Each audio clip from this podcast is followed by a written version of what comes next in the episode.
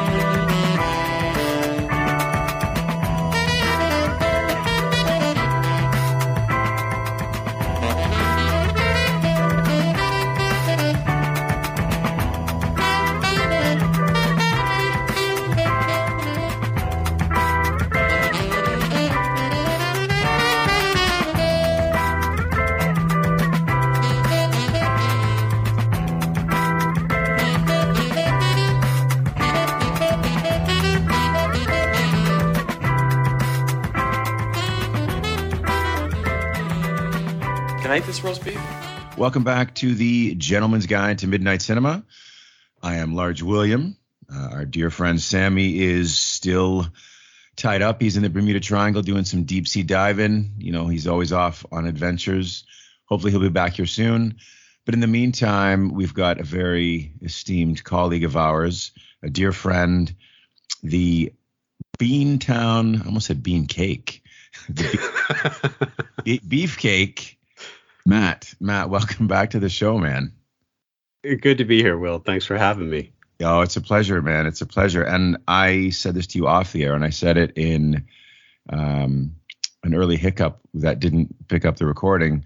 It's always a pleasure to have you on, just because it it feels like, um, in terms of our sensibilities, with a lot of things, you know, musically and film, and a lot of things, you know, we tend to run parallel. So it's nice uh, to get you on and, and actually talk about something kind of in long form. So this will be cool. Um, so yeah, we're launching and we're having Matt on as uh, part of No Murder March.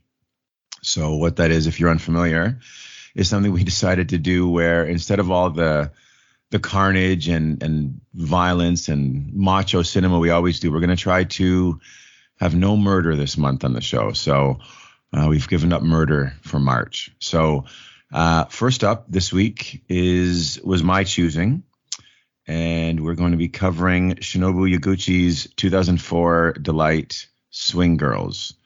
So that should be very cool. Um, Matt, what have you been up to, and uh, what have you been watching lately that's kind of uh, tickled your fancy? Yeah, so um, not a whole lot um, as of late for one reason or another. Um, uh, so this first film is um, one that came onto my radar via um, uh, one of the Vinegar Syndrome box sets, Homegrown Horrors. Um, excellent box set. I'm I'm I'm blanking on the third film that's available in that, but I know um, uh, Winter Beast. If you if you've seen that one or heard of it, oh, yes. um, yeah, stop motion um, uh, film from Massachusetts, um, along with I, I, think it's Beyond Death's Door. Might, that might be the other one. Um, but the the one I watched for this uh, this particular uh, watch was 1990's um, Fatal Exam. Um, this is a regional horror film by way of I I want to say it's Missouri. Um, Midwest regional horror. Yeah, Midwest regional horror uh, gets no better. Um, uh, in this case, it, it, it really could have gotten better though. Um, uh, this was a 112 minutes of of um, uh, of tedium. Unfortunately, I think there were there were some interesting ideas in this one, um, but ultimately it just kind of fell flat. And you know, we had some friends over um, for dinner and and queued this one up afterwards. Um, and those folks are usually game for films like this, and we still had fun with it. I mean, you can. This is a film that you can throw on with people and and just kind of riff on it. Um, however, just you know, make sure those those people know that you're getting into a, a near two hour film of um, people awkwardly staring into space and um, you know just awkward one liners and, and and bad 80s fashion so fatal exam um, you know not a world beater um, by any means but also you know not the not the worst thing i've seen but just kind of kind of dull kind of mid as the kids say as they say and also as the professors would say no a for you fatal exam that's right C plus if you incorporate my feedback at best. That's right. Yeah, I, so. that, that's better than I think they could hope for. A two-hour almost runtime for clumsy slasher. It's like, yeah, get the memo. No, no, it, it it was really close to clicking, um, but by the time that it it starts to work, the movie is is just about over. You stop um, at that point. Yeah, yeah. So um, uh, the other one that I wanted to mention is um, uh, certainly a much better film than Fatal Exam uh, by any measure, uh, and that's 1980's Out of the Blue. Yeah. Uh, yeah.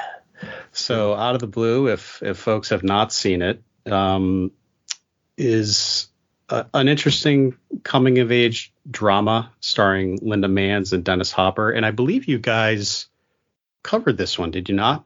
Correct. That's that was many moons ago. Um, it was a lot harder to find at the time. Maybe well, it was harder. I don't a lot harder, but it wasn't. It didn't get a a proper release. And um, did you say Severin put this out? I think.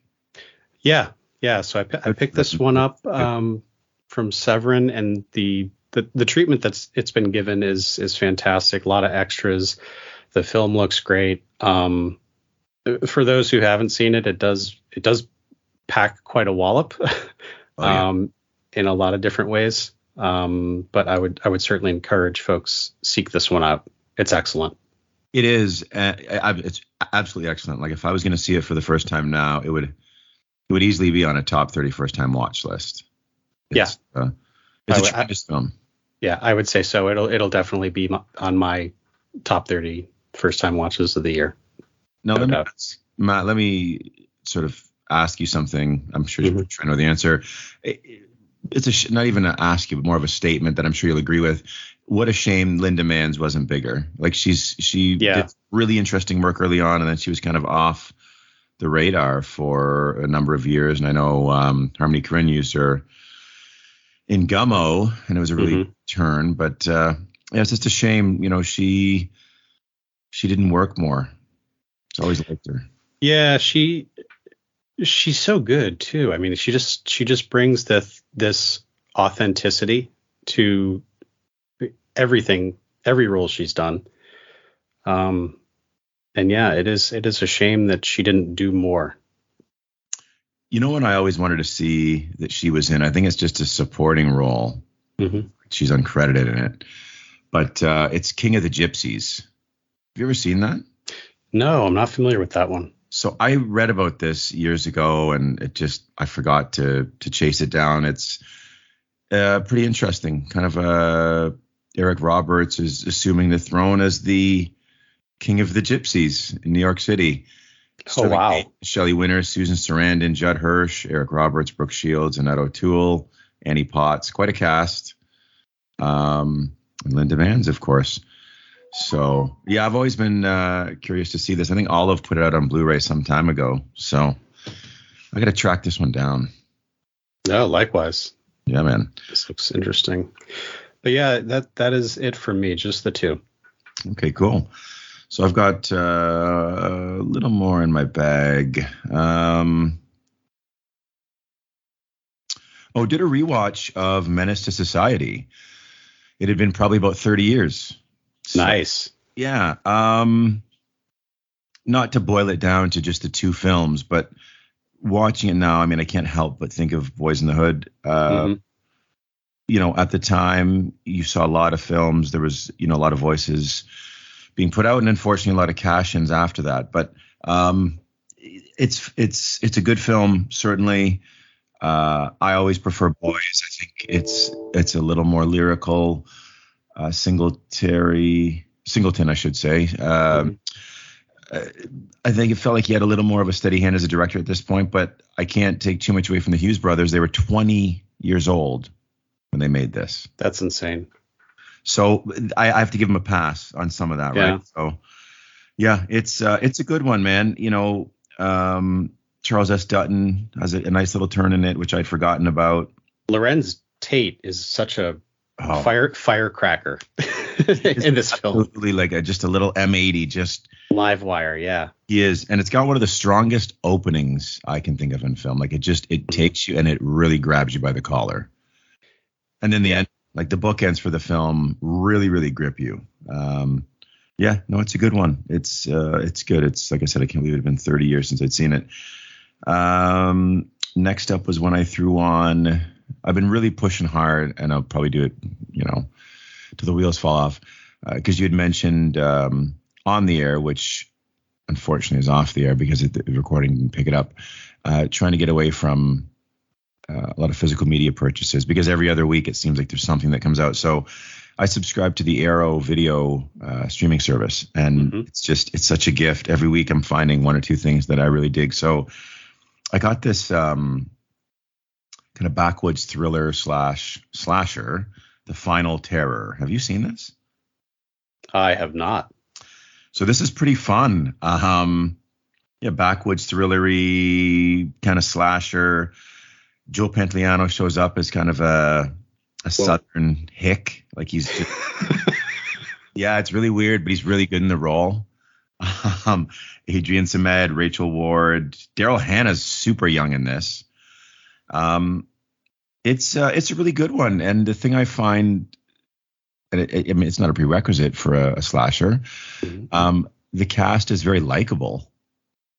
Like the cast, they're all really likable. They're they're fairly well written. Um, yeah, just uh, the the characters of color are not just lazily written. You know, Mhm. they're kind of given. They're just they're treated with the same respect that the other characters are treated with, which you know was refreshing for the time. Um, it is a fun one, man. It's it's really fun. I was. It, it actually it's also kind of a mix of monster movie too.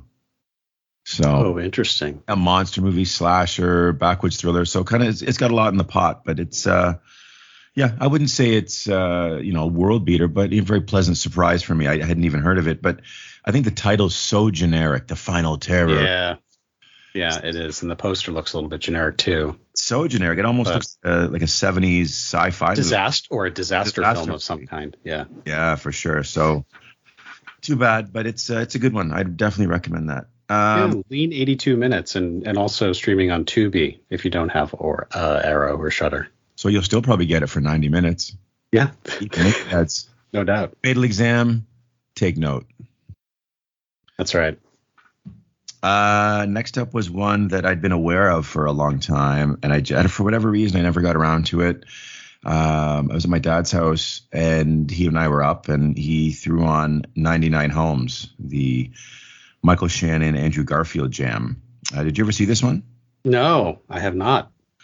So it's pretty good. Uh, big fan of Michael Shannon. Uh, he hasn't done his profile's raised, and I haven't loved or been interested in as much of the stuff he's done as of late, just because he tends to play the heavy a lot. Uh, I like him in, in roles where he's he's the lead, and you know we really get to see him shine. And of course, I love Andrew Garfield.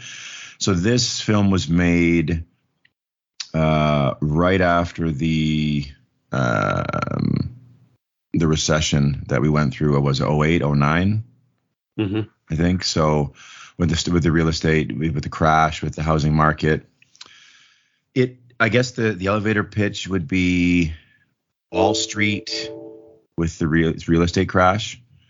hmm Um, Shannon is in the Gordon Gekko role. Uh, Garfield, of course, in the Sheen role, but uh, it's it's a really well made film. Um, you kind of feel the anxiety, like it really cuts the bone. You know, you've seen people lose their homes, their lives are just getting destroyed. It's uh, it's it's a it's a hard watch. You know, it's a pretty good film. Um, but yeah, it's uh, I wasn't expecting to watch it, and you know, I ended up getting sucked into it pretty well. So yeah, no, it's a good one. Oh, pleasant surprise. Yeah, definitely, definitely. Um, I'll just talk about a couple more quickly. Uh, rewatch of Lady Terminator with a couple friends that had never seen it. They, you know, they've seen a ton of films, but they haven't gotten into kind of the weird, wonderful films from around the world, or a lot of the, you know, the the Gary Daniels actioners and things like that. So I'm kind of taking them down the rabbit holes. Um, so I, I had sort of pitched Lady Terminator to them, and my friend bought the um, Mondo Macabro disc like on the spot. Wow. Yeah, yeah, it's it's got that red like it's red plastic case. It's uh, it's great. Um, so yeah, we threw it on. It's it's aged like fine wine. It's. it's oh, I, I have that red cover disc. Yeah. As do I. As do. I. It's uh, again under 90 minutes. Mm-hmm. There's no pretension about what it is or isn't. It just it goes for it, and it is so much fun. Yeah, you, there's no, there's no more ringing endorsement of a film than watching someone like jump on their phone and, and get on their favorite online retailer and uh, and make a purchase. Oh yeah, that's it. Like they're in, right? So yeah, yeah. No, it was it's awesome, man. It's it's if you haven't seen it, I'm sure people have been around for a long time, like with us and the show and and online, like they've seen it, own it, or seen it. But if you haven't, it's oh, it's a tremendous piece of work. Uh, last one I want to talk about, and I think I spoke to you about this one mm-hmm. because it felt very sort of in your wheelhouse. So would it be of interest to you? It's uh, Nico Mastorakis, early '90s erotic horror cyber thriller. Dot com for murder. Did I talk to you about this one? Yeah, I think we had a, a, a, short exchange about it, and then I think that set me on a wild goose chase to to see what I could find of uh, of his of his stuff, of his output. This, yeah, this is a good one for people of a certain taste. Uh, That's right. If I if what I said, what what did I say? Like a erotic horror cyber thriller. If that appeals to you from the 90s, if that appeals to you, then you'll know if you're in or not. But it's got Natasha Kinski and Nicolette Sheridan, uh, Roger Daltrey as like the rich tech boyfriend, and Huey Lewis as the FBI agent on the case. so he was channeling David Bowie in um, in the Twin Peaks film then. Yeah, huge. and then it's um, I gotta let a dog in here. You might hear at the door. One sec. But it's uh, who was the guy that did Ten to Midnight? Was it Andrew Davis? Was he the the killer in that? You remember? Is it Andrew Davis? Uh, I think it may have been. We'll pretend it's Andrew Davis. Let's us, pretend for keeping things moving. So. Yep. The guy that puts in the Andrew Davis like pervy surfs the web naked with eyeliner on cross-legged is incredible. Wow. Oh man. What a visual. This would be a good one to put on with with a group. It's so it it because it's made right wing. oh what's going on here? you get scared by? Uh, it it's done at the beginning of the 90s when the internet was just in its infancy for yeah, Prodigy of, and AOL and dial-up modems. Oh yeah, and I'll tell you, there are so many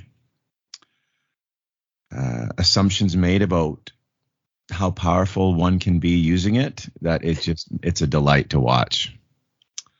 So yeah, that's a good one. Dot com for murder, which again, he's also kind of nodding to Hitchcock. Dial M for murder, right? There's a bit of oh, yeah. rear window in this because um, Kinski is uh, wheelchair bound because she's had a, a, skiing accident or something. So yeah, no, it's uh, it's a fun one. Also, yeah. Arrow, I should say, the Arrow channel.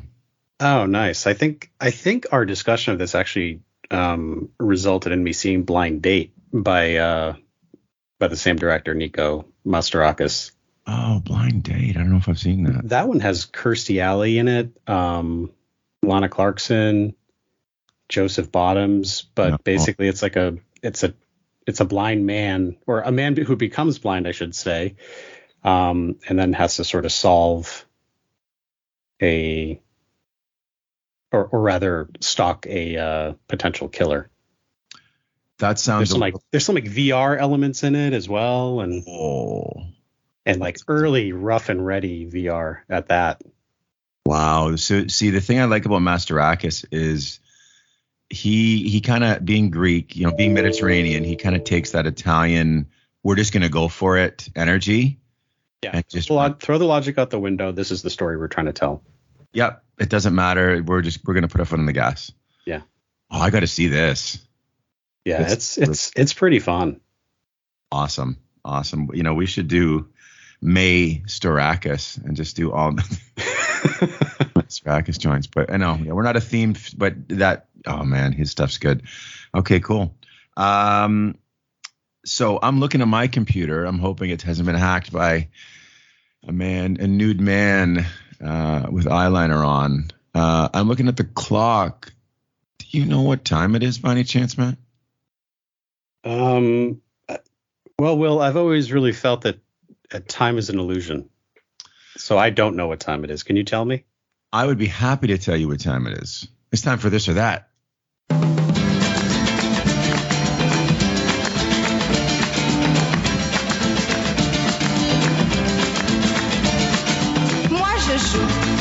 Moi je joue à joue contre joue.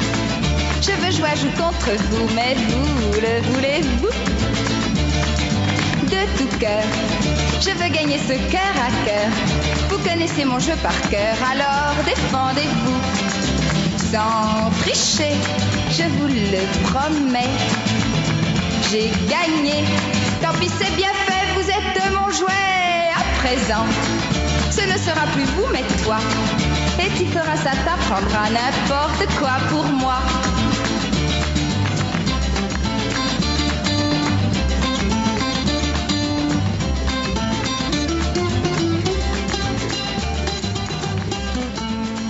Well, that is the time. It is time for this or that. Uh, Matt, you know the drill. I'm going to give you a few, you give me a few, and uh, we'll see where we land on this. Uh, being the guest host, I will defer to you first, sir. Oh, certainly. Thank you. Um, yeah, a lot of options here. I'm gonna I'm gonna start kind of simple, and then we'll work into harder decisions. Absolutely. So first one up is um, bucket hat or visor. Wow. I'm going to go visor on this one. I, you know, hats are a funny thing. I love hats. Uh, I don't wear them as much as I've gotten older. I mean, still wear a base, but you can tell I need a haircut if I'm wearing a hat. That's the go-to for me. Yeah. Right, because my hair is just dead straight. It's the telltale sign. always, if I'm wearing a hat, like days on end, uh, yeah, yeah, Will needs a haircut. Um, but I'm gonna go visor only because I always wanted to be kind of a bucket hat guy, and they never seem to look good on me. Our youngest son rocks a bucket hat, looks great on him. Um, oddly enough, I found a picture, not to digress too much, but it is topical. I found a picture yesterday going through my mom's stuff of both of my parents in sunglasses and bucket hats. Like, like the 60s. wow. So, oh, okay. So these were 60s bucket hats. These were not like um like Kangol bucket hats or something to that Oh, effect. oh. So that was a very a very cool find. Speaking of bucket hats, but I got to go visor because I have worn a couple visors in my day. But in saying that, I would never. I don't think I'd ever wear a visor again. Like I don't Uh, feel. Yeah, nor would I. no, I, there was a time in my life in the '90s. I would have, but I just would feel like I'd be channeling Josh McDaniels or Doug Pederson too much. So couldn't do That's that. right. You? What do you got? No, You're- I'm I'm I'm visor as well. I've only ever worn of the two a visor. Never never even uh, tried a bucket hat because I think my head um, actually looked like a bucket when I was wearing it. So it was just not for me. like mush mouth. That's right. pull it right. down. Yeah. Yeah. Yeah. Okay. Cool. Uh, goldfish, or do you have goldfish the the cracker like the snack there? Yeah, you do, right? Certainly do. Okay, good. I should have known. Goldfish or animal crackers? Ooh. Um. I think I'm going to go with goldfish. in this scenario. Very nice. Yeah. Um, Just the, more the savory over the sweet, I guess. I mean, animal crackers are not not too sweet as far as as cookies or or sweet crackers go, but um, I've certainly put down my fair share of, of goldfish and and Cheez-Its and better cheddars and any number of cheese related snack crackers. Yeah, man. I'm with you. I'm with you 100%. I do want to give flowers to animal crackers for getting that right amount of sweetness where it's almost a minefield because you get going and you think yeah, these aren't too sweet and before you know it you've crushed a bag but mm-hmm. goldfish yeah i i would say i probably eat goldfish once a month or once every other month i do like them big fan of the three cheese blend or the three cheese trio or whatever they call it Ooh. that's a good one it's uh it's it's like there's a white one i don't know if it's supposed to be like a mozzarella or i don't think it's supposed to be provolone Parm- Parmesan, perhaps. Yeah, yeah, that's probably what it is. But that's that's my go-to, and it's weird. The kids they, they, they like the cheddar ones. I've tried the extreme ones; they're too extreme. Ooh, is it is it like a like a spicy extreme or is it a cheese No. extreme? It's like triple cheddar. You know, it's just too Uh-huh. much like dust on your fingers. Just too much evidence left behind. way too much evidence and way too much regret in your stomach because they're just yeah, it's too much of a good thing. I would say if you put uh, you know a bag of animal crackers though with a jar of Nutella next to me, Oh, then then it'd be game over. I think I'd That's have to go animal crackers there. Nutella's a secret weapon. It is, and, and also the silent killer. Yeah, man. Oh, I almost bought some yesterday, I think, because we were gonna make these uh, little mini, like air fryer donuts. They're two ingredients: Greek yogurt and Ooh. flour. Mhm. Roll them up, put them in the air fryer for 15 minutes, and I was gonna get some Nutella to like dip them in. And I was like, you know what? I knew, I knew. I said I got to keep the seatbelt on here because this is gonna get out of control very quickly. It does. Yeah. Save it for a rainy day. Yes.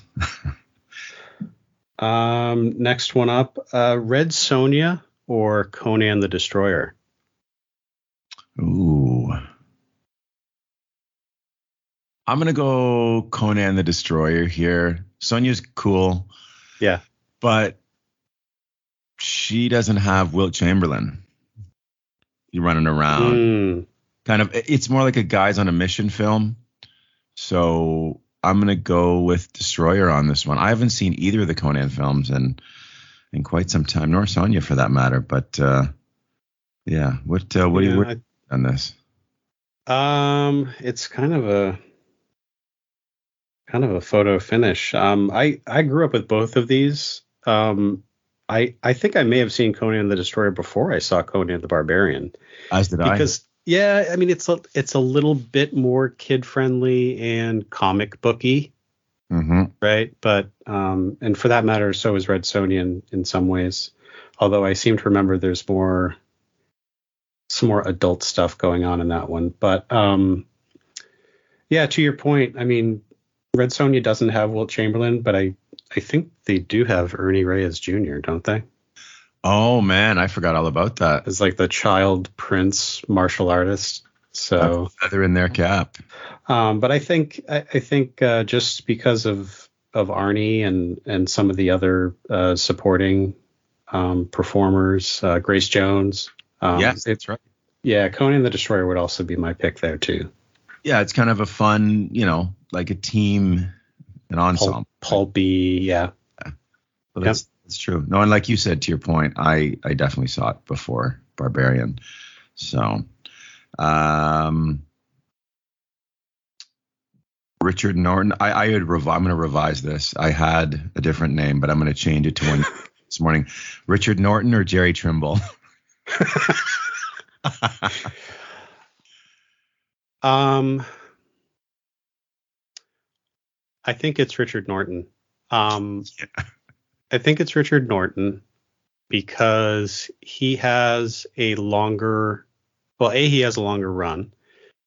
Um, he had, I think, a few different films in Hong Kong. I think Magic Crystal may have been one of them. Um, and I, I know Jerry was in The Master with Jet Li, but um, other than that, I don't know that he had quite a, as large a run with Hong Kong films. And then when you know both actors made the transition to being leading actors in um, you know films based in in the Americas and the Philippines. Um, I just think Richard Norton just has has better leading man energy. Although Jerry might be a little bit more fun to watch as a martial artist. Yeah, I, I agree with everything you said. I think that so. I'm Norton as well. Um, Norton just, I think he had a little, he could carry it a little better. Yep. And he was a little more diverse. Um, he could do face or heel equally well, whereas Trimble, I think, naturally played a heel better. Um, but yeah, no, that's uh, initially I had Michael Bradley in that slot, but is it Oh, Michael? that would yeah. Is it Michael Bradley? You know the I think he's in uh, American Ninja Oh, B or David Bradley. David Bradley. That's right. Yeah, that's right. Yeah, so I, I think um yeah, I think it's Richard Norton. Richard Norton did a couple films. I think he did the Rage and Honor films with um Show. or the Rage and Glory or Rage and Honor or Honor and Glory. He did two films with uh, Cynthia Rothrock, kind of like uh, buddy team ups. I feel like it's honor and glory, but I but again tossing all the age honor glory. That's right. Yeah. Um. So yeah. Um. I have one for you, and this is kind. This is on. This is borderline unfair. Bill Withers or Otis Redding? This is not borderline. this is unfair. This is okay. So, Hmm. wow, wow, wow. Gun to my head. Okay, gun to my head. Oh, and I hate myself no matter what I say. I'm gonna go Bill Withers on this one, and I'll tell you why. I don't feel right necessarily saying that, Mhm. but I had a revelation maybe about 10 years ago that uh, I see a beautiful wife tiptoeing around here. Uh, I was asked if I prefer Bill Withers or Otis Redding. Otis Redding. So my wife's Otis. She was very quick to say. Uh, love you. Uh, I'm going to go Bill Withers only because, and as much as I love Otis, because I feel like Bill Withers, I was listening to him and I was like, wow, he's got so many more great songs than I realized. But I don't know. It's hard to top Otis, man. Sell out. No, no. Ah, man, I don't know. That's a hard one. it, That's, it is a tough one. Ah, man, you know what? I gotta make a decision here. Gun to my head. No, I. You know what? I hate to do this to Bill. Oh, see, look Uh-oh. at that. Red alert! Red alert! Wow. Um, that's what happens when we we don't disarm the alarm before. I thought I thought it was uh, Otis reaching out. reaching out from beyond. I'm gonna go From Otis for for sentimental reasons. Actually, if my wife can hear this, uh, it's Otis means more to us. Yeah. Wet night, first date. I gotta go Otis. It's hard to top Oh, now you're switching. Oh, come on, man. So yeah, gonna go Otis, but Bill's a, a very close second. Yeah, Uh, but I, there's also I, Sam Cooke too. I mean, yeah, that's right.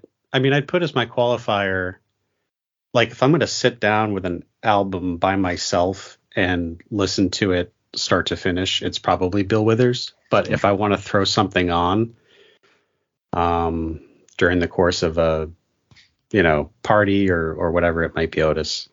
Yeah, Otis digs real deep, right? Like you just man, you feel it when he's singing. It just it's from the No doubt. it. But Withers is such a great songwriter too. Hmm Let me just leave leave you and the listeners with this. If you've not heard the song "I Can't Write Left-Handed" by Bill Withers, his live performance of that is just it's heartbreaking. It's it's uh, he wrote it during Vietnam. Uh, it's a it's a really really just a wonderful song, really heartbreaking. So yeah, man, that was a tough one. Um, okay, we'll just do maybe a couple more here. Okay. Um,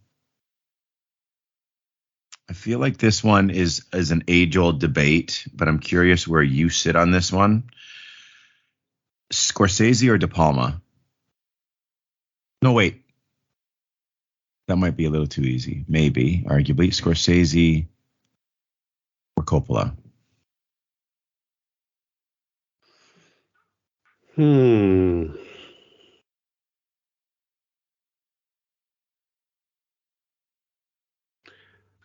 I think the highs might be higher with Coppola, and there's a range there that I don't know that I've seen from Scorsese, but I think it might be Scorsese for me. Okay. That's I think that's a pretty fair statement. Um, but I'm gonna go the other way. hmm Uh, I love Marty's. Have you ever seen um he did a couple cool films that were kind of off his outside of his normal wheelhouse, like um After Hours After Hours, yeah. or Alice It's Doesn't excellent. Anymore. Yeah. I have I haven't seen Alice Doesn't Live Here anymore yet, but I Uh, intend to. Yeah, really, really good. And his documentaries, which I actually haven't even seen yet, like his music Mhm. documentaries. But the stuff, like for me, you know, I've given two films in my life a 10 out of 10, and one of them's The Godfather. So I feel like there's that, uh, you know, when when you have a, a, a trifecta of Godfather or Godfather 2, take your pick, Apocalypse Now, hmm and The Conversation. Oof. You know what I mean? Like, but but like you said, Scorsese's full body. Like it, it, this almost comes down to like the basketball thing. Like maybe when you look at their starting fives, you know, maybe you know De Palma's would would roll, but when you look down that bench, Scorsese's probably 12 deep. Right. So More more balanced. Yeah, more balanced, right? Yeah, for sure. So the other thing about Scorsese is like he's never really had the courage as a filmmaker to put Keanu Reeves in a vampire orgy the way Coppola did. Um, right, man. Very good point. yeah, I I gotta say I I know that the film has its detractors, and I know that um, a, a couple of the performances in that film are sort somewhat of a laughing stock among some people. Um, however, I really dig Bram Stoker's Dracula, just like visually and Yeah. thematically, and I just think there's some there's some really good stuff going on there with that with that film. And you know what I love about it is it's ambitious, right? Like it it Yeah, it doesn't cut corners. He swings for the fences with that one. It's a gorgeous looking film, and some of it may seem bloated or silly, but I admire uh, his his vision, right, and that he swung for it. So, oh, that's cool. Um, I'm gonna save another food one for next week. So Okay. Okay, so I'll, I'll, I'll just give you a, maybe go one more. I have Did- one more as well. Okay, cool. Um. Ooh, okay, good. So, speaking of Dracula, we got two vampires here. Willem Dafoe or Gary Oldman? Hmm.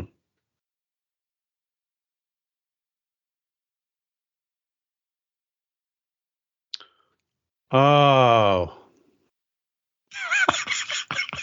this is tough. I didn't even realize I paired Nosferatu and Dracula together. Well, as soon as you said it, I was I was immediately thinking, well, does he mean them as like playing vampires specifically? or does he mean their full body of work? Because those are two different conversations. Very true. Um,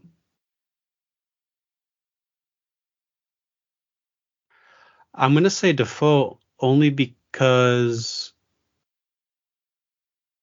I feel I've seen more to render that judgment, whereas I I don't know that I've seen Gary Oldman in enough stuff. Um, obviously, you know things like The Professional, Bram Stoker's Dracula, True Romance. Um, you know some of his his bigger titles, but I haven't seen him in work that uh, stretches him performatively the way I maybe have seen stuff from you know Willem Dafoe. Um, what's that Paul Schrader film he did with Susan Sarandon? Light Sleeper. That's a good one.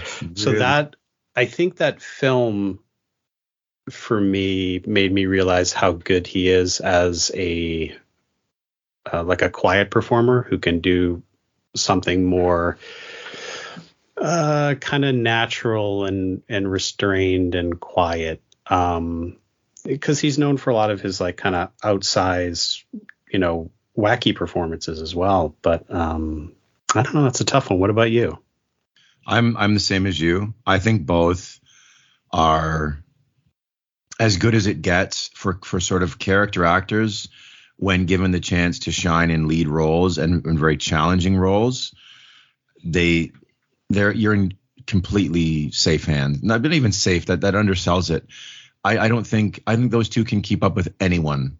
Uh, I think they're both tremendous. Um, but yeah, I got to go Dafoe. I don't know. You know, I think Dafoe and my kids really love Dafoe. Uh, they've seen him in a couple of things like uh, as uh, Lizard and a few things. Um, but I just feel like in Florida Project, William and I watched recently. Mm. Was, oh, he's so good in that. Yeah.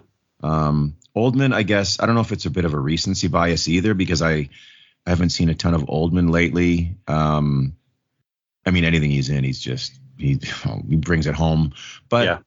I don't know. I guess for me, maybe it's because I've seen more Dafoe, and I, I just I don't know. I've kind of seen, thankfully, like this wave kind of trending in to really give him his flowers because I'll tell you, man, I think he's such a gift to film. He loves film. He's when you look at all the directors he's worked with. Uh, there's a really great A24 interview he did with um, Isabella Rossellini.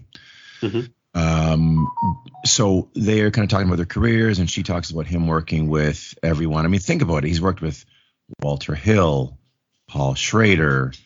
Um, I'm drawing a blank here, but you go back and look, uh, like everyone. He's worked with everyone, right? Like Abel Ferrara. Yeah.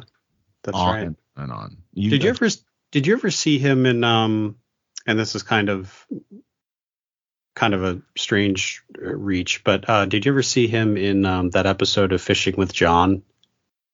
No. So, so Fishing with John was this like series that was conceptualized by um, frequent Jarmusch, Jim Jarmusch collaborator John Lurie, um, who was also in the Lounge Lizards. But um, John Lurie did this weird run of um, basically like fishing television episodes where he and a celebrity or actor friend would just like go fishing together and John Lurie and Willem Dafoe go ice fishing together.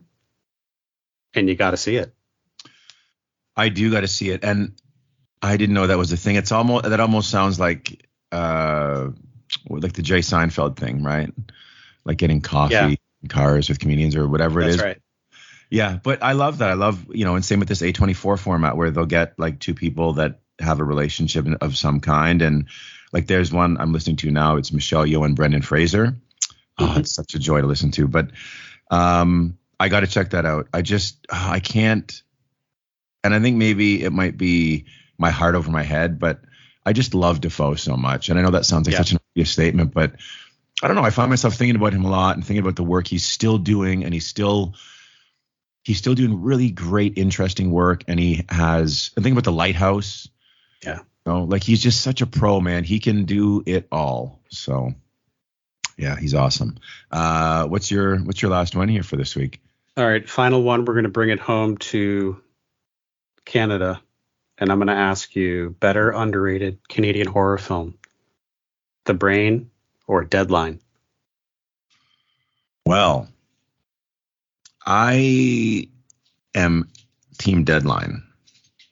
As am I. Uh, yeah, I did the you know deadline to me. I caught it. I bought the VHS at like a sale for 25 cents um, years ago, and just the cover, you know, kind of it was kind of sucked in, and uh, it's just I don't know. It's something about it I find very unsettling. Um, it just it works. It works really well for me. I'm a big fan, and it's got a nice release from I think Vinegar Syndrome or. Mm-hmm. Oh, can Yeah, you hear? it does. Can you hear that crinkling? Uh, a little bit. Are you are you getting the bag of goldfish out? I'm getting the bag of goldfish and the bag of animal crackers out. Shake them up. I'm gonna get wacky. But uh, no, hey, let me digress for just a moment before we talk, finish up with deadline and um, the brain. Uh, I've found that I don't like the the death rattle squeak of a lot of dog toys. Mhm. So I really go for like the crinkly toys now. Yeah, I Yeah. hear you. We have a few of those. Like we have one dog who likes the squeak and the crinkle, and another dog who would prefer to just, you know, maw on like a like a paper bag. Or Sure. Something. but yeah, no, that's I, I just you know we'll be watching something and just the squeak squeak squeak gets to be to be too much. So we're we're team crinkle. Um, For sure. Speaking of this or that, that's the dog this or that. But uh, yeah, man, Deadline's a cool film. I'm so glad it got the Blu-ray release, and I'm glad your Deadline. Uh, tell me, like, when did you first check it out? And you know, obviously you like it. What are your sort of quick thoughts on it? Uh, deadline. It was a like at least a semi-blind purchase from Vinegar Syndrome when I started like you know checking out their titles, and um, I think there's like a there's like some interesting kind of dreamy logic stuff going on that film that um, elevates it for for me.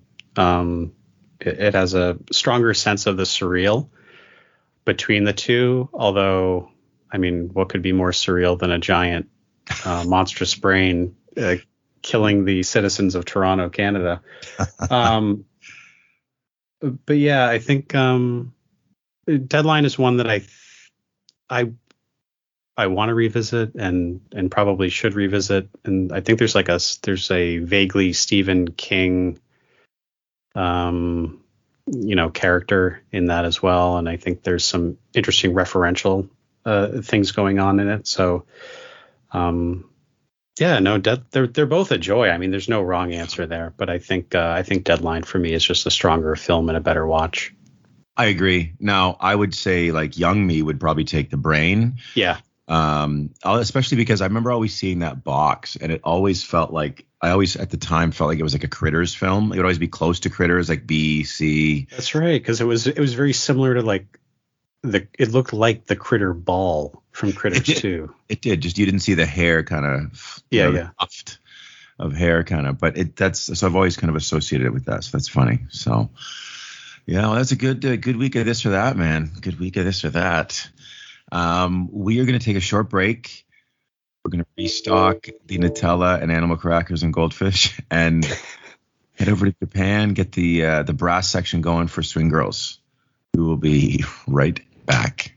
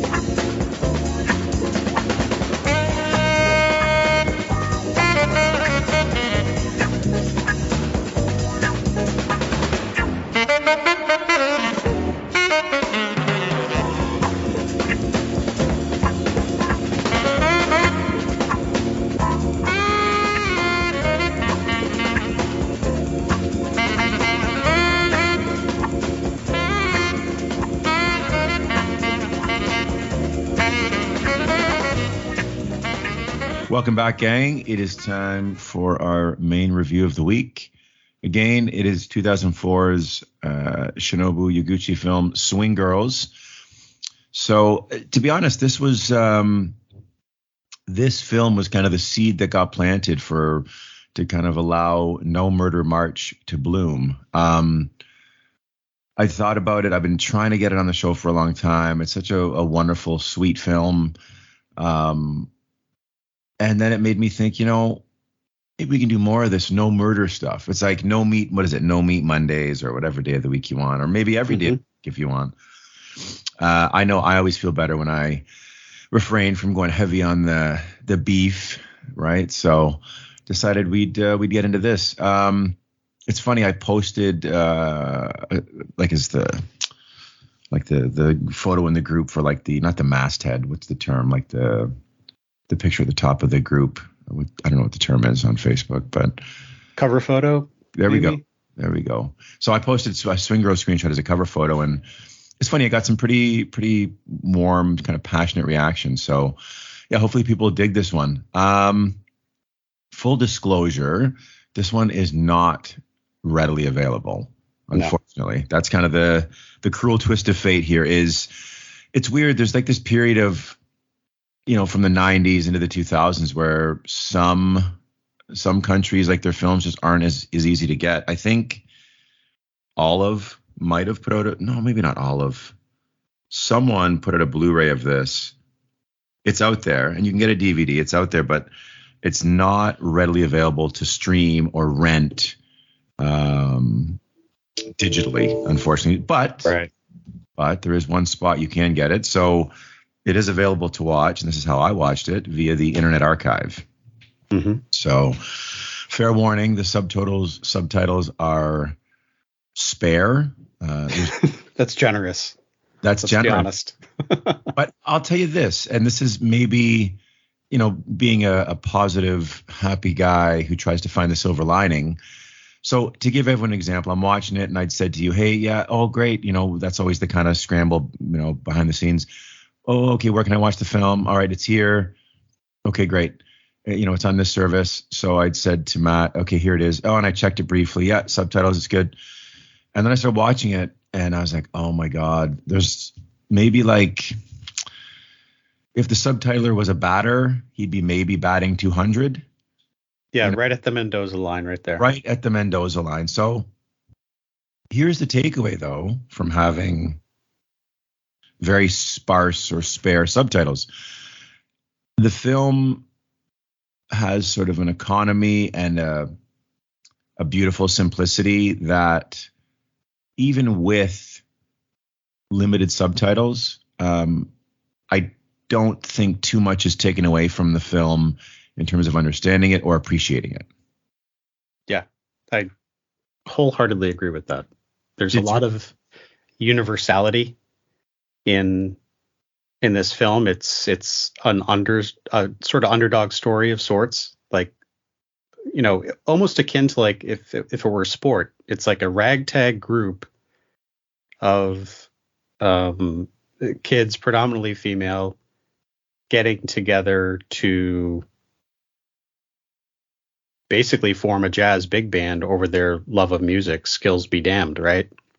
We should say they they happen upon this love of music too That's right. It's they completely stumble into it. right they're like all in summer school and just kind of like they're not like delinquents or anything but they're just maybe there's this sort of strong tide of apathy and just Directionlessness. yeah that that age kind of yeah just rudderless just drifting through and you know i guess uh they didn't find jazz jazz found them maybe they found jazz they put a little work in but Yeah. yeah, no, it does definitely follow that arc of kind of the underdog story. And that's something that, and I'll be forthright in saying I haven't seen a lot of Yaguchi's work. I'm familiar with a lot of his work, but he kind of trades in this um, underdog story, feel good. Man, I'm losing my voice today. You know, I was not to sidebar too much. I was watching uh, an Arsenal soccer or football, depending what part of the world you're in, match, and uh, they scored in the 97th minute, which is like the equivalent like a hail mary at the end of the game, and so I lost my voice. Uh, so that's why I'm kind of raspy here. But um, yeah, Yaguchi kind of trades in this, and he's kind of perfected this. It's almost like he is to feel good Japanese underdog stories as Guy Ritchie is to Cockney gangster films. he's a one trick pony, but he does that Yeah. real well. Yeah, that's right. I haven't seen um his prior film Water Boys yet, but I'm I think it's about either I think it's about a synchronized uh, boys swimming team. Yeah, which again, you'd think to yourself like, you know, wow, that's that's a thing. But yeah, Yeah. It, it's uh, yeah, and it's got kind of a fun cast. You know, a couple faces in it. Um, but yeah, he's jumped around to different things that you wouldn't necessarily think. Like the other one, another one people dig, and someone was saying, oh, you got to check out his uh, Wood Job. Hmm. Which is, uh, you know, a young man who, again, he, you know, kind of rudderless. He gets into a job in forestry and, and finds his uh, his tribe, right? So it's, uh, yeah, I definitely want to get into some of his other stuff too, um, because he's his stuff works, right? I mean, Yeah. you need a little sunshine, so uh, it's nice to see films now and then that um, are completely devoid of cynicism or, or Mhm. cruelty, right? So yeah, this is a 2004 film. I always mixed this up for some reason. Did you ever you ever seen Linda Linda Linda, the Japanese No. the female? So Linda Linda Linda is kind of like. Uh, do you remember that Finnish film? I think it was Finnish. With the the two or three young girls. Maybe there's a boy where they start a punk band Oh yeah, yeah, yeah. Yeah. and they hate sport. One of them says like I hate sports or Somewhat a somewhat recent Finnish film, Yeah, believe, yeah. too. Yeah. uh, like within the past Name's escaping me, but yeah five, I know what you mean. So Linda Linda Linda is kind of sort of like that. Um, but I would always mix these two up because it was a year apart. These Japanese films, predominantly female, uh, about music, about bands, right? So just uh, kind of funny. But um, so one of the things that strikes me when you watch this is, and this is how you know a director's done their job, is everyone seems to get the memo as far as the cast goes Mhm. Right? Like you don't get anyone kind of with their own agenda. There seems to be a very clear. Yaguchi's got everyone on board and bought in to what the film is, what like the universe they're going to inhabit is. There's almost a kind of a weird off-kilter comic booky feel um, to what happens, but everyone seems fully bought in and invested, which uh, which I really like. Yeah, even um, I'm gonna I'm gonna really struggle with the name or pronunciation, I should say, but um, Naoto Takanaka, uh, who plays uh, the math teacher slash. Uh, actually, I won't say that second part because it's a bit spoilery, but he's he's a math teacher substitute um, named Mr. Ozawa. And I've seen Takanaka in like some of the most like violent and depraved Japanese cinema I've ever seen, yet also some of um, some of the funniest. I mean, he's in um, uh, Happiness of the Katakuris. Yes. Um, I, I think the depraved films I'm thinking of uh, include um, like a, a Night in Nude and its sequel, A Night in Nude Salvation. Um, but he he's a he's a face that if you have even a little bit of um, uh, experience with with contemporary Japanese cinema, you've seen this face before. Um, and and he certainly got the memo, maybe above uh, almost anyone else in this cast. He's he's really excellent. He is excellent. Uh, he he's kind of got this like a friendly, almost like um oh goodness, I can't think of his name right now. Uh, God, I, I'm so brutal right now. The coffee hasn't fully kicked in. Um, from Ikiru, uh, Seven Samurai. Um, can't think of his name right now. It's embarrassing, but I'm going to keep talking. Not So- Toshiro Mifune. no, the lead in Ikiru, and he's also like the lead. Oh, oh, I, I know. Okay. uh, Takeshi Shimura. Takeshi Ah, Shimura. yeah. So, well, he doesn't maybe have the same sort of gravitas. He has sort of this this warm humanity that Shimura also has. I don't, and I don't know how much that is due to having a similar hairstyle or lack of, but there's just a certain kind of quiet humanity to both of them that uh, is really effective. Mm. Um, but yeah, no, I love that. You know, you know, you're kind of in for something when you see a film and it just feels like everyone's bought in because a lot of times we can see films and performances are kind of all over the map, but it feels like everyone's dialed into the same radio station here, and I really like that. Um, it's go ahead. Oh, I was I was just going to say I think a part of what allows everybody to do that performatively is the consistency of energy um, and tone throughout the film. I mean, story wise, it has its up and ups and downs, but there's a a sort of wacky, off the wall exuberance throughout the entire film. Um, uh, that kind of requires everybody to be on the same page in some respect. Yeah, that's a good point. I, again, I just I think I think it'd be reductive and and wrongfully kind of dismissive to just look at Yaguchi's film as just by the numbers. Like you know, Mhm. you have to get everyone to be on the same page, and you have to you can be by the numbers, but does your audience care? Yeah. And he's he does a great job of giving them little flourishes and and allowing us as the audience to really care, like about all the little victories and the little setbacks. And he's not reinventing the wheel here, but it just uh, it's so effective. Um, and I love, you know, even some of the stuff like early on when we see that they're at the school. This is the first scene of the film. It almost feels almost like this, like a, a fairy tale. Like they're plopped in the the middle of the mountains. The cicadas are going. Uh, it's summertime. It just you, I don't know. It just you're really immersed in in this town, and you, it gives you kind of a thumbnail sketch of the characters and It You know- almost feels like the start of like a music video, like those '90s, oh god, like uh, you, you know, like a like a like mid to late '90s, like alternative rock or a punk band music video that you'd see on MTV in the afternoon. totally. It definitely starts in that way. Totally does. Totally does. So I'll have to admit, I was worried when we were doing No Murder March, and I was worried because one of the, and I don't think this is a spoiler. So the uh, the girls in their their summer school, they have to deliver these lunches to the the the brass band who's performing, and they all get wow, thank you very much. Uh, I just got an awesome breakfast brought to me. That's pretty great. Uh, so they're speaking of food delivery. Um, yeah, I just hope I don't suffer the same fate. But uh, but uh, yeah, so they have to deliver this food, and the band gets poisoned. And I was worried. I could. Oh, I hope so. I forget. Like I don't think anyone dies, but luckily we avoid that. But um, now I got a dog going nuts. Sorry. Uh, that's okay. Um, I got to ask you, Matt, if at any point in your life, have you ever been a mud puppy?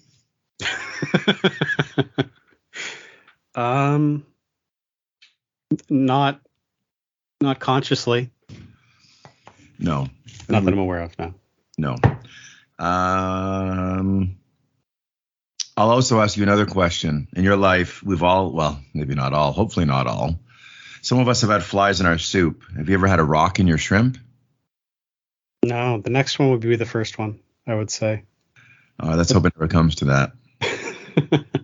Um, yeah, just Yaguchi. He's you know he he's funny. Just some of the flourishes he brings. Like there's a, a really funny exchange, and it's such a th- in the grand scheme of the film, such a throwaway exchange. But uh, so they deliver these lunches, and two of the girls decide they're going to eat one of the lunches, and of course that leaves one lunch short for the band.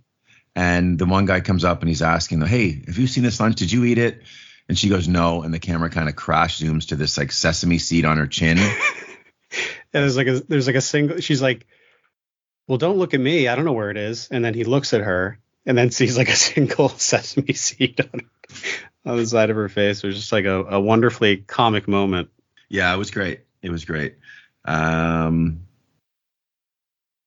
and uh, what's not great is vomiting into your horn. That's correct. You never want to vomit into the horn. If if possible, you want to vomit. Um, well, certainly not in someone else's horn, but maybe um, Well, unless they ask you to, but If they're into Um, that sort of thing, I guess. yeah, if they're into that sort of thing, that's right. Um, I, I do want to also ask, while we're on the subject of of uh, puke in the horn, have you ever had a mouse inside your trumpet? Well, if that's not code speak, then I haven't. Even if it is code speak, I haven't. But uh, I love the mouse and the trumpet in this. It's a nice little touch. We get the mouse and the trumpet POV at the back end of the film. Yeah, I think that shot alone costs, you know, more than half the film's budget. Yeah, that was awesome. I would guess. That was awesome. But I I don't want to spend I could spend time pondering how one cleans a horn that's been vomited in. I, I how would, where do you begin? Do you like do you put a hose in the horn? Yeah, is it a hose in the horn, or do you have to find an appropriately sized receptacle for the water to get all that water in there? And I, it's it's maddening. I, I wouldn't know how to how to start. Or a bottle brush? You ever see those? Oh yeah, Yeah. I don't know. But I don't want to know. Um let's see here. You know, this almost feels like, and I love this film. It's aged well. This almost feels like the reverse School of Rock in a way. Hmm.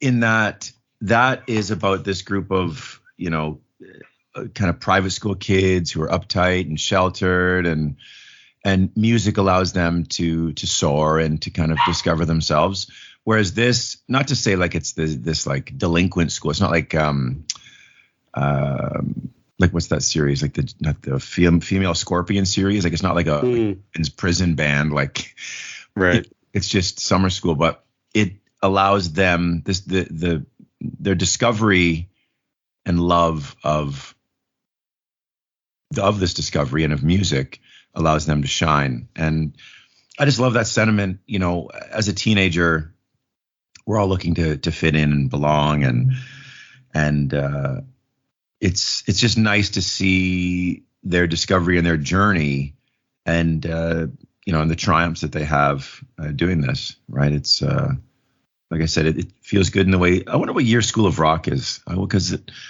That's got me. I want to say it's it's not too long after this. It must be like was it at the end of the aughts or maybe it's the I want 2010s? 07 maybe, but Yeah, not long after that. uh, anyway, similar, similar, similar. I put School of Worm, School of Work. Anyway, oh, 2003, the year prior. Interesting Oh, plot twist. yeah, that's right. Uh, did you know that jazz is for fuddy duddies? Uh, not just uh, fuddy duddies, but intellectual swirling brandy sniffers as well. That's right. That's right. Uh, you know, we talked about some of the camera work, like the the mouse POV shot. I love, love, love the the shot of the record rolling around the classroom or in between classrooms. oh yeah, down the hallway.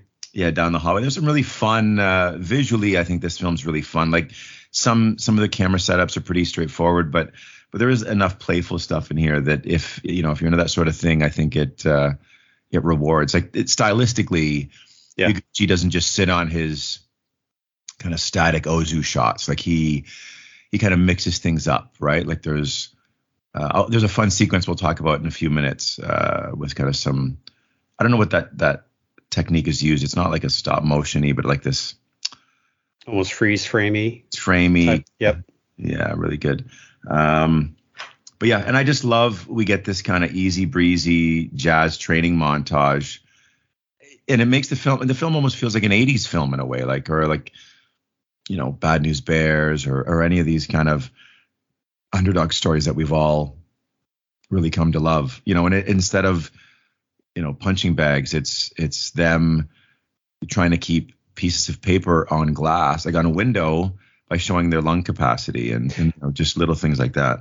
Yeah, you know, it's funny you mentioned that because um, I, I I was in full disclosure watching this film with my partner Lauren, and she's a um she's a choral teacher, and I was like, and so she she understands you know some stuff in music education that is not just vocals but also you know um uh orchestras and and you know um classes with instruments. So I was like, is that a thing? Is that like an actual exercise that a teacher would teach? Um, and I think the answer was no. but that doesn't mean it's not effective in the context in which we see it in this film. Um, Totally. yeah, so very interesting. Yeah, and I- it's funny.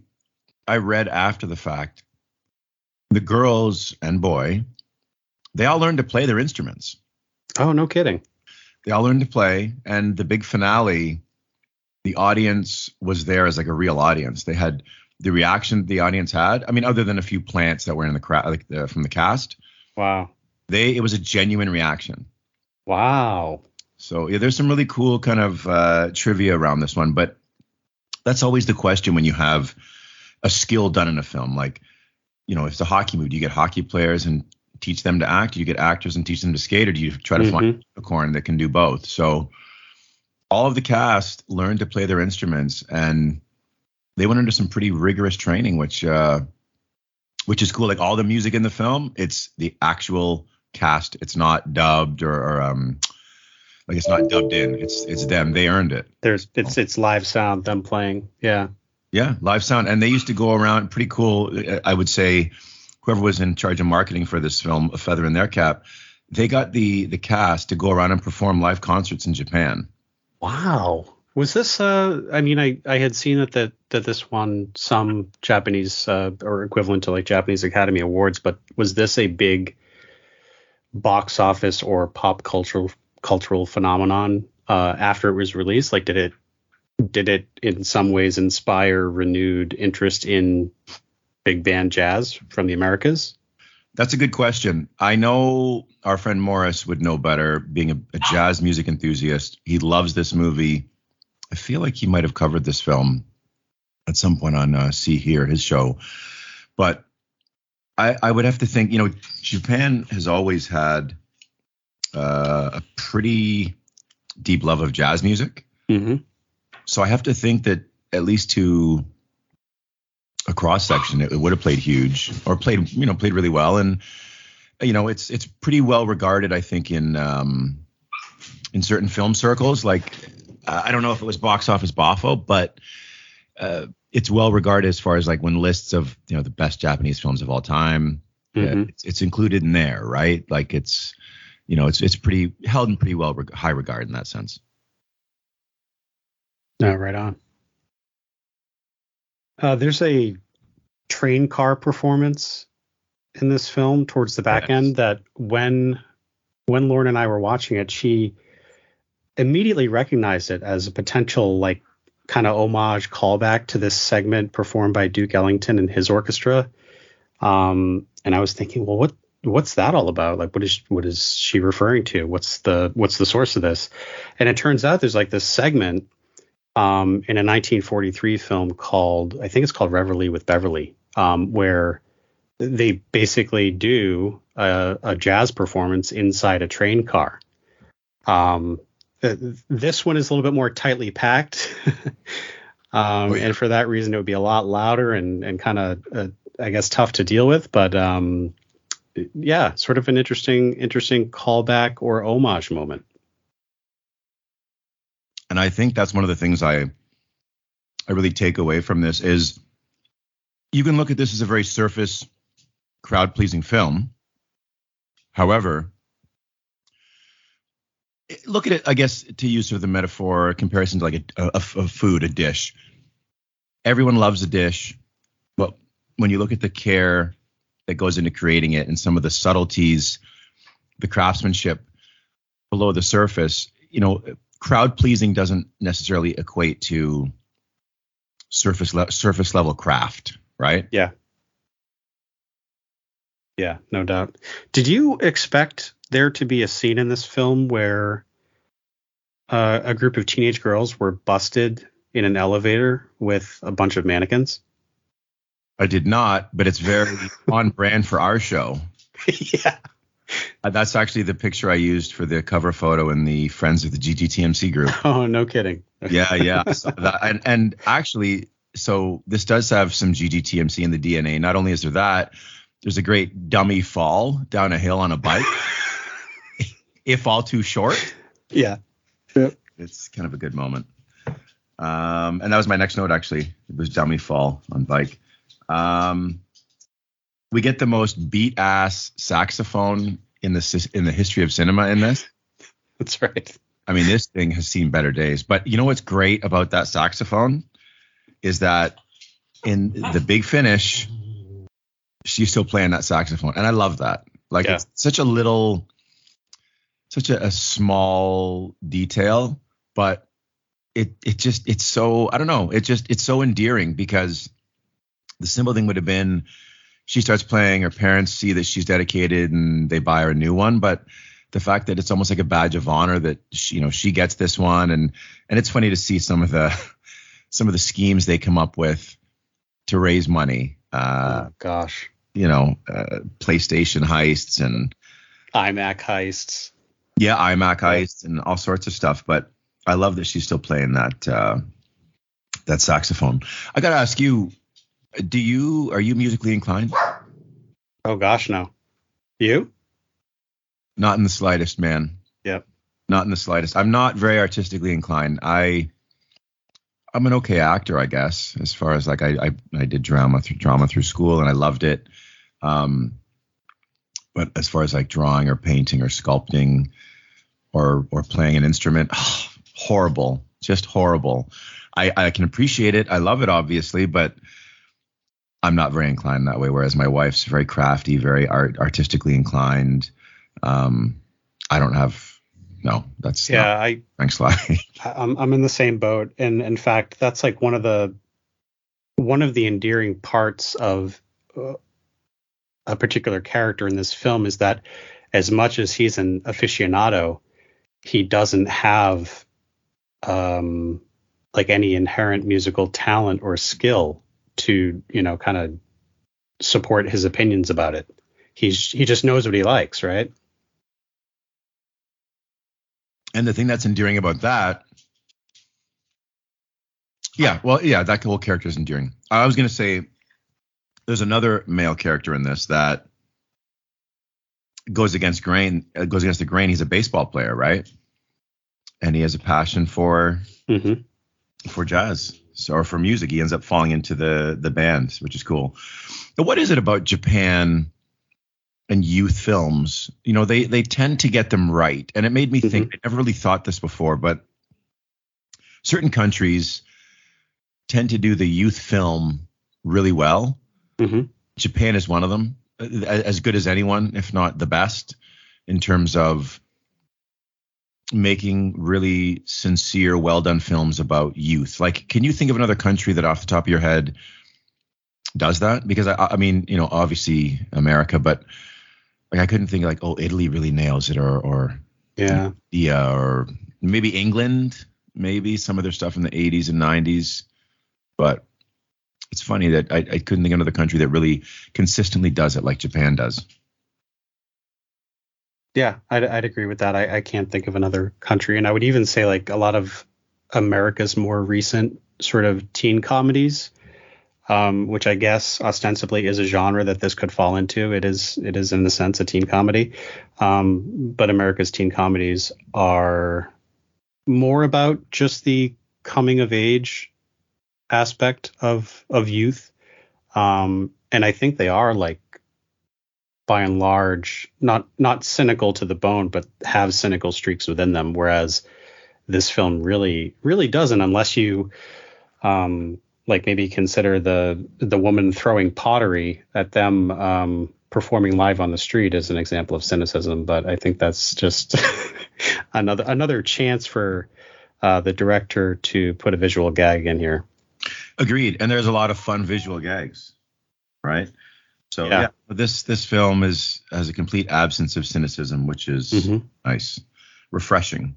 Yeah. Uh, how about the dudes? There's like those like hip hop dudes. Those guys are straight out of the late '90s. yeah, there's they're in their their Fubu Fubu and Fila uh outerwear, Huge, huge. loungewear. Yeah. Yeah. A lot of velour tracksuits in that scene. And maybe some visors and bucket hats. I think there was both. Yeah. it would have been uh, par for the course for sure. Um, we get a really great wild boar montage, and having a wild boar montage set to Louis, scored to Louis Armstrong, was not on my bingo card this week. It was not, um, nor was the fact that it was preceded by a uh, legally ambiguous mushroom hunt. This is very true. This is very true. And the cherry on top of this whole cake is a potential nod to Sonny Chiba's Street Fighter with an X-ray shot, which is pretty right. amazing. Uh, and you know what? Actually, you know what's funny? Watching this film, and now I just think about this.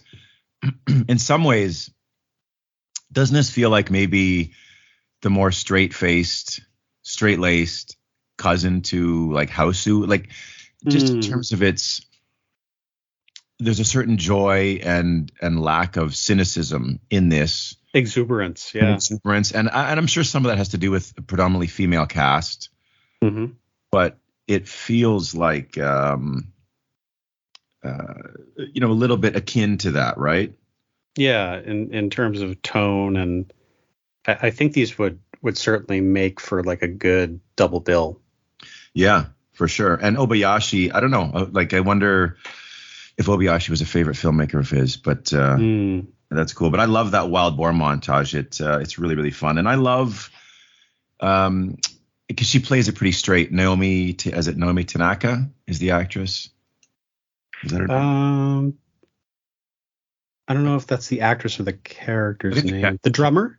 the drummer, Naomi. Yeah, she's great. I love her in this film. I love her haircut. It's just, it's just awesome, man. She's great in the film. All the girls are great. they Uh, are. And even though um, we see, oh, we should say that their their their mentor is the anti J.K. Simmons. yeah. Hey, I, I'd take this movie over Whiplash all day, man. I'll tell you, and I, I do quite like Whiplash, but I do too. but and I love J.K. Simmons, but this this mentor character, I think it's you know his love of jazz is just as profound, but I much prefer his approach to Agree. um. So yeah, but uh, how about this? You know, you and I spoke about snow off the air in California. I didn't expect to see this much snow in Japan. I mean, I, I knew they have snow. Obviously, the Winter Games have been there, and there's a lot of snow, man. Nor did I, but I think um, I, I think including the the you know visual seasonality um, on the screen kind of shows us in in a very clever, non-expository way, kind of the passage of time, so that by the time we get to the end scene where everybody's playing music very competently, um, it's easier to buy that in a sense. And there's also that awesome, um, really uh, kind of pure and whimsical um, snowball fight that breaks out Yes. uh, amongst the band members, which is uh, another one of my favorite moments in the film. it is a great moment and i love kind of all their moments along the way to be honest with you because Yeah. their roadmap is littered with a lot of things again that seem obvious when you look at an underdog story but that moment when they come together in the parking lot at the grocery store kind of like the promo for the grocery store and they're jamming it's uh i don't know. It's just it's sunshine for the soul. It's uh i had a smile on my face and i think that's one of the big things about this film is that it like we've said a few times it just uh, there's a certain uh, purity to it that that is refreshing um even to the point where we get you know a big finale we get like the 80s clap Mhm. which is awesome. Um yeah it just it just it feels very earned. And and it's it's i know i've said that a few times but it's yeah it's well done. It's snappily edited um which i like. And i just i love again that all these characters at the back end at the big finish they're all given a chance to shine and considering the hard work they all put in behind the scenes i'm glad that yaguchi has done that for them Yeah. Well, that's because they read the book Get Really Good at Jazz really fast, right? That's right. But to your point, yeah, it's Yaguchi again to our collective point of on the surface it's one thing, but there's there's a kind of mastery going on below that. Like to, to show that Mhm. passage of time, like you said, with the winter and first in summer school and it's hot. It just it's it's smart without being this uh uh, this exposition dump or, or having a Mhm. card that says six months later or whatever. Yeah. Um, so really great. Uh, I just have a question for you. Do you know that there are two types of people in the world? Oh, do you mean those who swing and those who don't? Correct. Correct. And this is this is not a commentary on the the sort of polyamorous lifestyle, no, it's not. It's not. but it, it could It be could- about baseball or it could be about jazz. yeah, That's why it works. that's why it works. Those are all my notes. Uh, I'm happy to kick it over to you if there's anything you want to add before we we break this one down. Yeah, I think I have just you know one or two. We we talked about um, you know the girls are trying to figure out ways to make money so that they can they can purchase instruments, and I love that um, that sort of sequence uh, of scenes where they're all working in this what appears to be the same retail store. So good. and they're just uh, you know they're they're um, dipping in the company ink with the the free food samples as it were. Um, which leads to a pretty funny moment uh, later on that precedes them all getting fired. Um, i like that scene where uh, tomoko the saxophonist and our lead um, when she gets her used saxophone she takes it down through the reeds and to the to the riverfront and then she looks across the river and sees Nakamura playing his extremely large and cumbersome piano also at the shore of the river Yes. uh, just just a good moment um, and kind of a silly one when you when you see like in a prior scene how much effort it takes to get that that piano around um but that's the kind of quick, the quick visual gag yeah That shows what Yaguchi is. Like he's just Mhm. He doesn't need to hang his hat on this or really shout it at you. It's like it's there if you get it. If you don't, it's gone. But you know, it really enriches the film when you think back about all these little quiet moments that are are full of humor and or heart. Yeah. Yeah. There's a this is just sort of a small thing, but um you know, it was noticeable that you know, there's this transition from, you know, uh, summer term classes where where kids are trying to make up courses that they either missed or didn't pass or whatever. Um, and they forge, you know, friendships with people in those summer courses. But then when the regular s- school term starts back up and they're all among the the general population of students, the the dynamics have changed. And um, I just thought that was kind of an interesting moment to see uh, some of the students kind of retreating back to their usual friend groups and, and social structures. And it's a really insightful and truthful thing because I know having kids that are 14 and 12, uh, our 12 year old more specifically, every year the, the sort of fate of their social life kind of hinges on who's in their class. Like they can see each other at recess, but Mhm. you tend to socialize with the people that you see more. And yeah, it again, it just shows you Yaguchi gets it, right? There's there's this this understanding of of youth and and the social element and yeah, it's it, it's nothing that's that's heavy handed. Like I, I think that's one of the great things about him is how insightful his kind of light touch is. Yeah. Yep. Uh, speaking of that, there's a little bit of Yaguchi playing with expectations when, um, you know, there's there's two members of the of the band that are into electrical instruments. It's like kind of these punk girls, Um, and and there's a need to repair um, some used brass instruments at one point in the film. So they the punk girls try to throw everybody a lifeline by taking them to um, I guess for lack of a better term, the, these welders or mechanics um, that kind of work out of a junkyard. Um, and there's an expectation that based on the way that these guys look, they're going to be a certain type of person or Yes. be into a certain type of music. Yeah. And so um, the fact that they decided to form a, a folk duo and then play a tune on the spot um, it's just a wonder wonderful subversion of expectations that is that is very comical as well. I I dug that moment quite a bit. Um, and I really liked that that sort of welding and and fix up montage. It almost felt like an action movie in some ways, and it has kind of a, a vaguely Mrs. Robinson esque um, song playing in the background. But Um, yeah, I don't have I don't have too much more to add, man. I I really enjoy this film. I'm glad you you put me onto it. Yeah, no, I'm glad. Uh, I'm glad it, you enjoyed it. Did uh, I don't know if you'd said her name, so I I won't say it out of just to be safe. Did your partner enjoy it?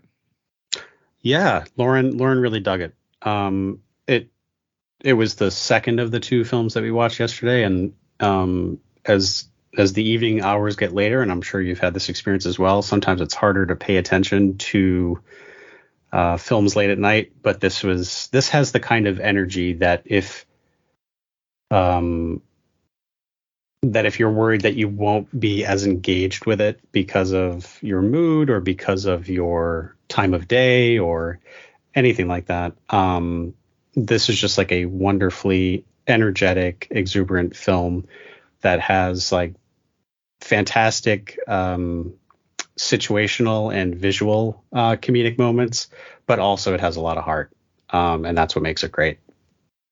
Yeah, this film this film plays well to everyone, and that's a testament yeah. to the beauty of it. Mm-hmm. I wanted to send you a screenshot because I think this is the first time in the history of our show this has ever happened. And this is almost 15 years and over 600 episodes.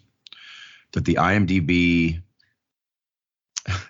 Parents Guide is all green. Sex and nudity, none. Violence nice. or none. Profanity, none. drugs and smoking, none. Frightening and intense scenes, none. That's maybe the first time in the history of our show that's ever happened. Wow. But the, yeah, it just it speaks to the film's universal appeal. Mm-hmm. Right? It's uh, it's it's a delight. It's a delightful film. So fun for the whole family. Um, I guess we'll get into make or breaks and all that. Mm-hmm.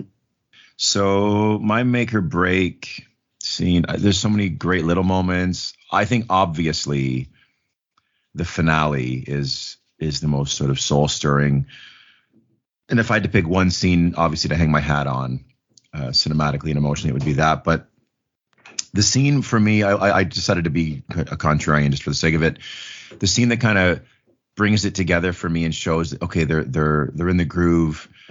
Uh, is the grocery store jam. I just I love mm-hmm. that scene when you start to see that hard work pay off and they all come together like okay they're they're grooving and people are responding and it's it's like this triumph for them collectively so i really like that scene uh mvt i could go with shinobu yaguchi but i think it's giving the cast short shrift they deserve flowers for learning instruments playing them believably and killing it so my mvt and i think this is is very appropriate considering the film. It's just the heart of the people involved in making it. The heart they yeah. showed, the heart that's on screen, the heart that went into the production.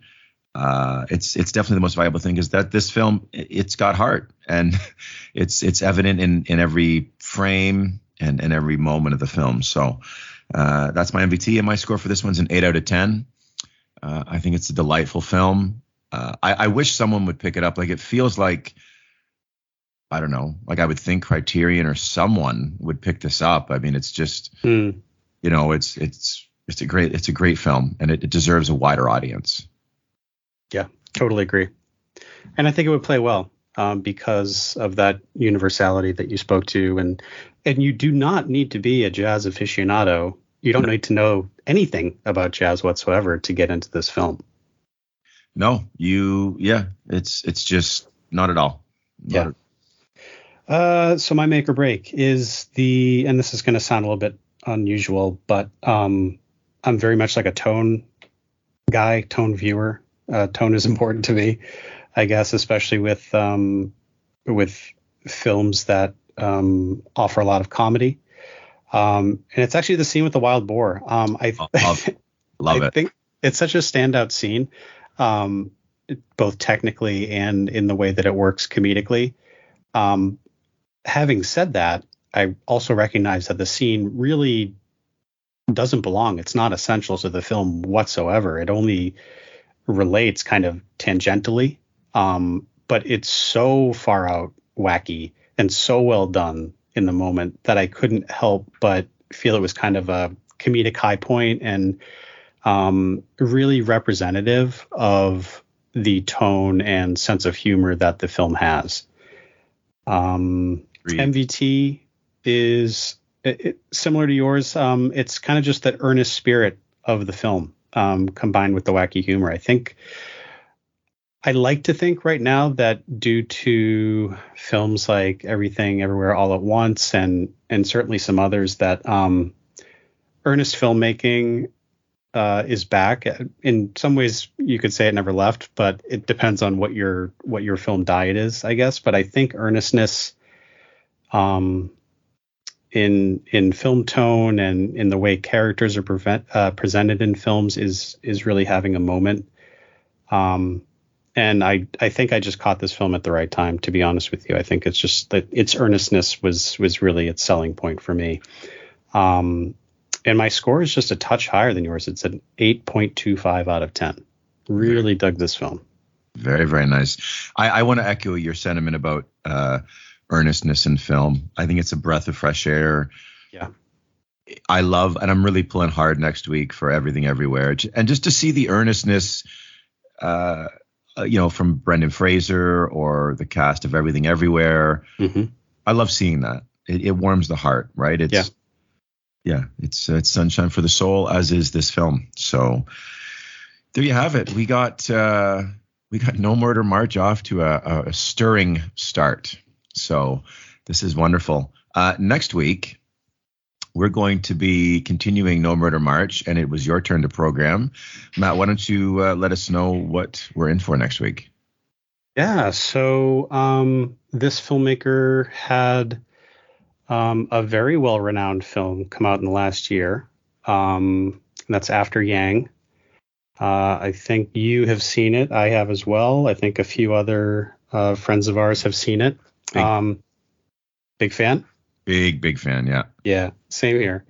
Um, so we will be taking a jump back to 20 and 17 to discuss Kogonada's first film, Columbus. So cool you picked this one because I it's been on my radar since I saw After Yang, and I was like, I gotta go see everything has done, Yeah, and uh, and you made it happen. and it's a short list as well. Yes, it is. It is. Yeah. A, it is a very short list. So, yeah, no, very cool. So next week it will be Kogonada's um, Columbus, and that is available in North America at least on Kanopy. hmm Uh, you That's can right. rent it through YouTube and uh, you know your other uh, other reputable VOD services. So yeah, we're gonna keep it rolling. Looking Uh, forward to it. Keep the serenity rolling. I love it. That's right. Uh, as always, there's one thing left to say. Adios. Adios. Thanks for listening. You can find the gentleman at ggtmc.com and you can email the gentleman at midnightcinema at gmail.com.